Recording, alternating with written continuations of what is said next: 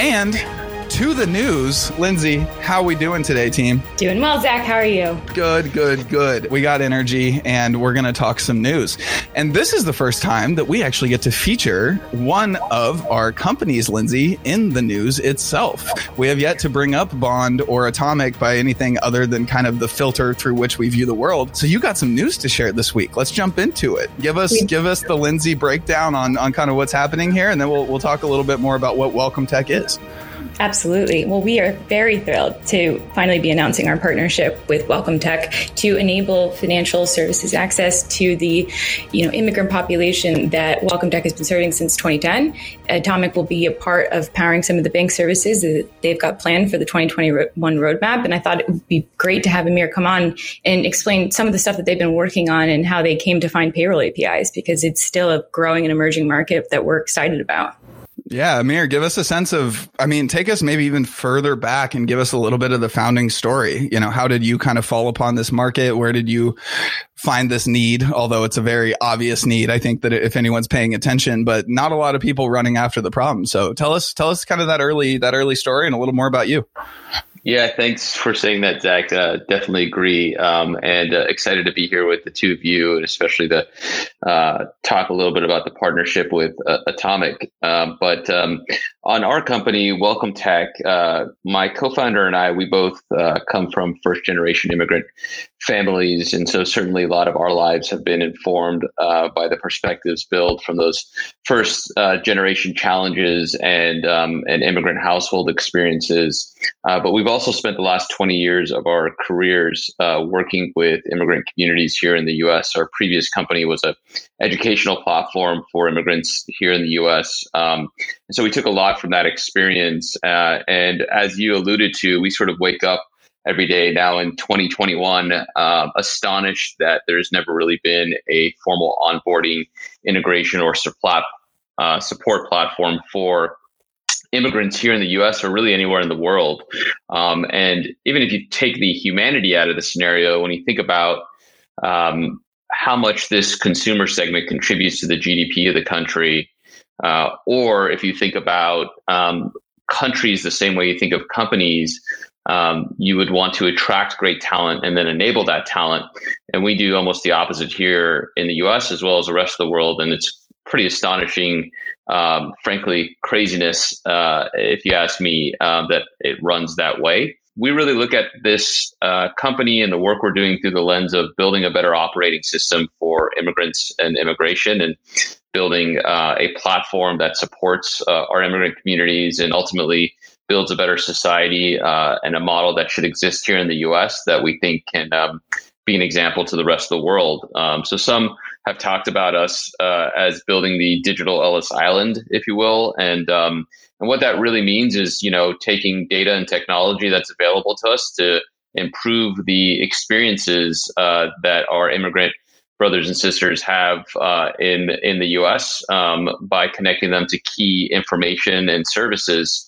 Um, that are critical to their lives. Um, and so when you break it all down and look at the data, financial services are at the spearhead of that because, uh, to put it simply, you can talk somebody's ear off on healthcare and education. Uh, but if they don't have their financial house in order, it's very frustrating and challenging to navigate. Um, so that's where partnerships like this one with Atomic um, are key to our ability to deliver on that mission. Yeah, we don't we don't have to get too deep into how regularly or every single day the United States shoots itself in the foot when it comes to putting up gigantic walls for entrepreneurs and for people trying to come in and do really good stuff for our country. So we won't go down that rabbit hole because that will be a few hours, but suffice it to say I think the listeners understand the issue. And it sounds like the founding really was more so a personal pain point. Yeah, it was a yeah. personal pain point, but it was not necessarily like, let's go do a fintech thing, right? It was like, let's go solve a problem for a subset of society. And that happens to involve finance, it sounds like, as a secondary but key piece. I think that's fair. I will give you the following points to to consider. Um, you know, uh, I've spent now 20 years of my career working with immigrant communities. I've spent a lot of time in a variety of immigrant households and communities. Um, and when you spend the time speaking to the different uh, communities, the uh, Chinese community, Mexican community, Indian community, uh, Russian community, you name it, it's actually pretty hilarious how they all assume that they have nothing in common. But when you dig into the data, what you find the common thread to be is that none of these communities are receiving any kind of data driven recommendations. It's still very much a word of mouth and trial and error process and experience.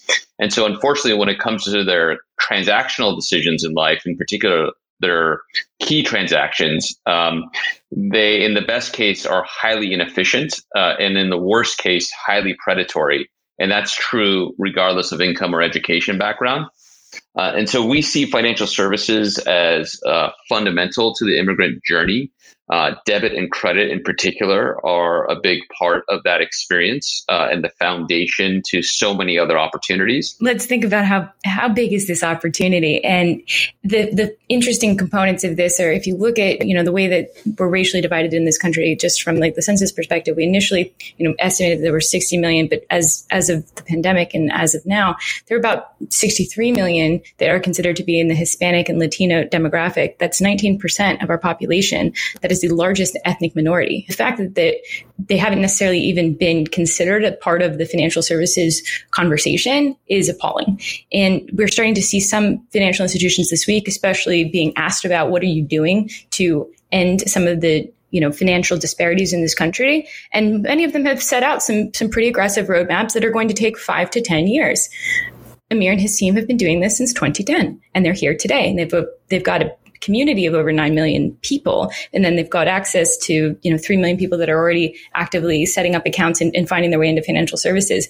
But one of the interesting things that most people don't think about is their ability to just get an initial bank account. So their team has had to go find a bank partner that'll take alternative sets of data that isn't necessarily social security number, but is your employment history, that is, you know, your green card, that is things that are outside of the initial scope of what AML and KYC had initially required of a consumer. And they've been able to, to do that in partner. And that, that type of, you know, thought about how do we bring this product to the community is something that you don't just spin up overnight. You have to spend time. And um, Amir, if you have anything to add there, I think that's one of the questions that we've been, we've been hearing is, you know, how have you been able to, to get through some of those, you know, AML, KYC jacks? and how did you figure out that you could do this in a, in a sustainable and scalable? If I can add one layer to that, even because of this announcement itself, I, I come from a background in community banking where this general group that we're talking about, right? That this immigrant person that just kind of exists in the ether that bankers think of that they generally don't understand at all. They think of risk right? And I would think that a lot of the things that you're talking about, KYC, et cetera, et cetera, does this partnership actually decrease that risk by giving you the ability to have access to that direct deposit? And is this actually kind of a step forward in that? I think the uh, data that Lindsay provided speaks to the massive opportunity uh, that um, the financial services industry is just completely overlooking. When you talk to the executives of existing traditional banks, um, they will tell you that they are not putting enough resources around this demographic and super underprepared to service this demographic or customize, personalize offerings to them effectively because their old school brick and mortar infrastructure has been built for a very different customer uh, who is their core and primary driver around economics. As you look at the neobanks and alternative banks, again, a massive missed opportunity look at all the capital, all the companies that are launching almost on a daily basis now uh, that are focused on nothing but the millennial, Gen Z, et cetera, uh, community who frankly already has two or three other bank accounts and are just using their service uh, for specific transactional needs uh, that they find a convenience in and have zero uh, switching cost ar- around. Um, in our case, um, we're talking about not just a massive opportunity in the numbers that Lindsay described, but also the fastest growing demographic in the country. Uh, and um, and so this is where uh, companies like Welcome Tech and Atomic are leading the way uh, rather than waiting for others to figure it out and creating access points to a demographic uh, that has historically just been overlooked, underappreciated, uh, and in some cases ignored. Um, you know, and so what the industries will have you believe is that, to your point, Zach, uh, there has been a lack of data and it's been difficult to underwrite this consumer. And I'm here to tell folks that that is complete bogus, uh, and uh, and there's plenty of data and plenty of capability to underwrite a consumer segment that, frankly, anybody who has looked at the data will tell you has been historically very compliant, very easy to work with, um, and you know desperately in need of just quality experience. And the issue has really been around the cost of acquisition. And because traditional companies have not been set up to acquire this consumer, they have very high costs of acquisition. And the way they have made up for co- high cost of acquisition is high fees, high prices, high interest rates, uh, and a narrative that says this is a hard consumer to underwrite um, so that they uh, aren't taking the blame for the poor uh, consumer experience. The movie you've seen play over and over again when it comes to this consumer segment are plenty of companies who have built services, built teams to get after this consumer. But two uh, results. Uh, one, they hit the cost of acquisition ceiling and either burn out of cash or even worse, continue to survive but increase their fees and interest rates and prices.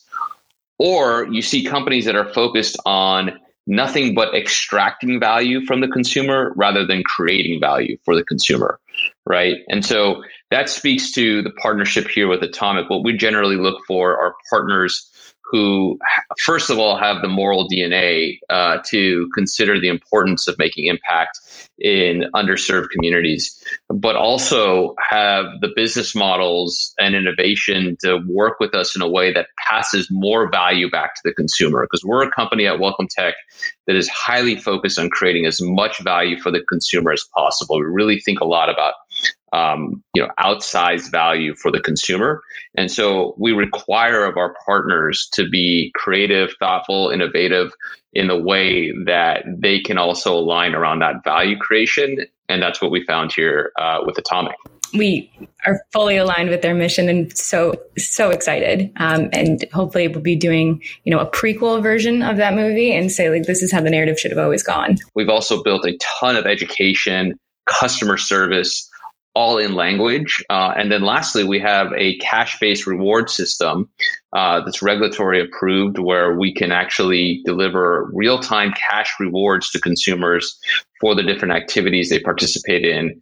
Um, largely uh, around the educational experiences they have with us um, and their commitment to participate in that results in cash rewards that are really meaningful uh, to their uh, livelihoods and needs was that a scramble on the atomic end? I know that was part of the part of the press release that really caught my eye was the fact that you all had had translated the atomic platform into Spanish as well. Is that something that kind of was that some 24 hour overnights kind of a thing over there? We, our team hustles. Uh, we are now available in Spanish. Yes, it is something that does differentiate us, but it just speaks to the values alignment. We want to enable consumers, and I think that there's a level of trust that comes with you know meeting consumers where they are and in their language, and with the help of the Welcome Tech team because we're not as fluent. It, it got done, and we're excited to to evolve our roadmap to to serve the things that we don't get to see because we're not boots on the ground. We're, we're B2B, but we really desperately do love the feedback we hear from consumers and excited to hear when they when they you know switch their first atomic payroll, how it went and, and what it empowered them to do next. Because we could probably go off on, on a different level on these stigmas in terms of getting paid in cash, but that's just not fundamentally okay. And we we previously have chatted about some of the the dangers there with cash heavy economies, but COVID 19 has made everybody realize, you know, the value of having digital first financial services. And that is inclusive of everybody that contributes to our economy and, and is here. We should treat them as equals. Absolutely. Yeah. I want to get to the kind of what the world has been like for Welcome Tech since COVID here in a second. Uh, but I want to, I, want to put on my Lindsay hat and do a little data dump. Uh, so you all have raised 50 million, uh, also recently announced Series B. So congrats on that. The, the data point that I'm most most fascinated by is the 9 million community members and on pace to top 3 million accounts. I really find it interesting this this delineation, right? You have active accounts and then you have community members. One, can you define those two? I think we all kind of generally get what active accounts are, but how do you define a community member?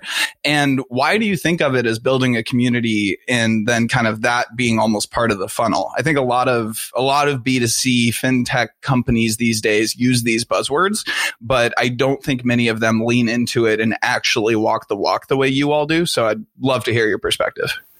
A big part of our approach to solving the needs for this community is actually giving them a voice at, the table. And there's certainly an impact aspect to what I'm saying there, but there's also a very key strategy point uh, that uh, actually has been commonplace in tech, which is aggregation of a historically fragmented demographic or customer segment gives that consumer segment a greater voice at the table, as well as gives our company enormous leverage to bring more value to them. Um, we have had partnerships where we're able to generate more outsized value for the consumer as a result of this reach and relationship with the consumer segment that's been evasive and tough to acquire for uh, for industries. We went out and built the community first and understood the needs of those communities, uh, and then brought the key services to them. And being in Kansas City, the payday loan capital of the United States, I also feel a lot of the pain uh, that you're talking about, and I love that. Love that you're building that community for the for the future. It's very expensive to be poor in the U.S. Right, um, and this is a consumer who's accustomed to working with a bank uh, who doesn't take into account that these folks are working their tails off to make ends meet every day. Uh, and then, in addition to that, being charged fees for having low balances, uh, or even worse, um, for um, you know um, other things that they can get taken advantage of um, by by the banks. And so, um, you know, um, I'd love to tell you all uh, about the fact that we're delivering, uh, you know, a world class banking experience to this consumer. But I have to also say that the bar hasn't been very high, sadly. Uh, and it shouldn't be novel or surprise to any of us that, hey, if you treat a consumer right and you give them a lot of value, you can build a huge business. You don't have to screw people over to build a great business. And that's hopefully a wake up call to a lot of companies and industries that haven't been doing that for for this consumer. And we're really excited to empower them too, because the data that we're going to be able to enable for for Welcome Tech in that they'll be able to see payment history. They'll be able to see, you know, how they have been evolving in their career paths from the employment data, the income data, things like that, that the consumer permissions. It will enable them to, you know, create a product roadmap that's informed by their consumers' needs. And that's always something that's been sort of missing when you look at how neobanks have layered on financial services. They've fast followed each other from high yield savings to crypto that's not necessarily applicable to every single you know target neobanks audience. Sometimes if they're dealing with debt if they're just dealing with basic access to to a digital direct deposit like the first thing they need is not crypto the first well maybe they do in that scenario. Maybe crypto would be faster but that's for another future conversation. But as, as we alluded to credit 33 million are considered thin file to no file.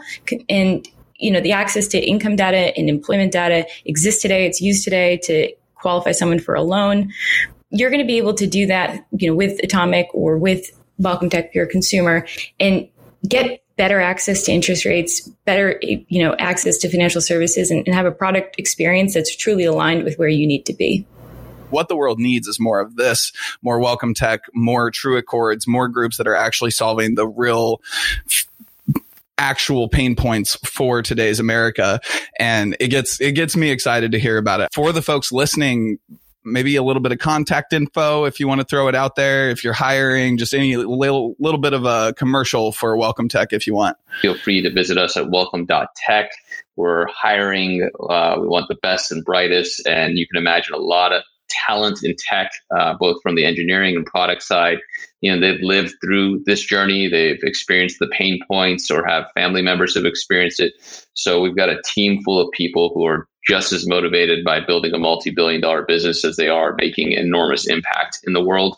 And so, uh, looking forward to adding more phenomenal people to that. Um, and um, and also you can find me on LinkedIn at uh, at Amir Hemmat uh, on on LinkedIn, and um, you know encourage folks who uh, want to partner in this mission. Uh, look, I'll just build on your point, Zach, as a final parting note, which is. Um, you know, we're in 2021 uh, today, and unfortunately, there are not a lack of challenges in the world. Um, so you'll hear me be loud about encouraging entrepreneurs, operators, you know, to really think about how they're using their time and their energy. There's, um, you know, more uh, horsepower, IQ, energy being put towards a lot of things that, you know, aren't adding a lot of value in the world. And so I would encourage folks to really think about the value of their time and, and making sure that it's making a positive impact in the world. So um, hopefully folks uh, see what we're doing at Welcome Tech and are inspired either to join us on our mission or uh, or pick take your pick of, of the problems in the world and, and just start solving them. Um, but um, but thanks so much for the time today. It's been a pleasure getting to spend some time with you.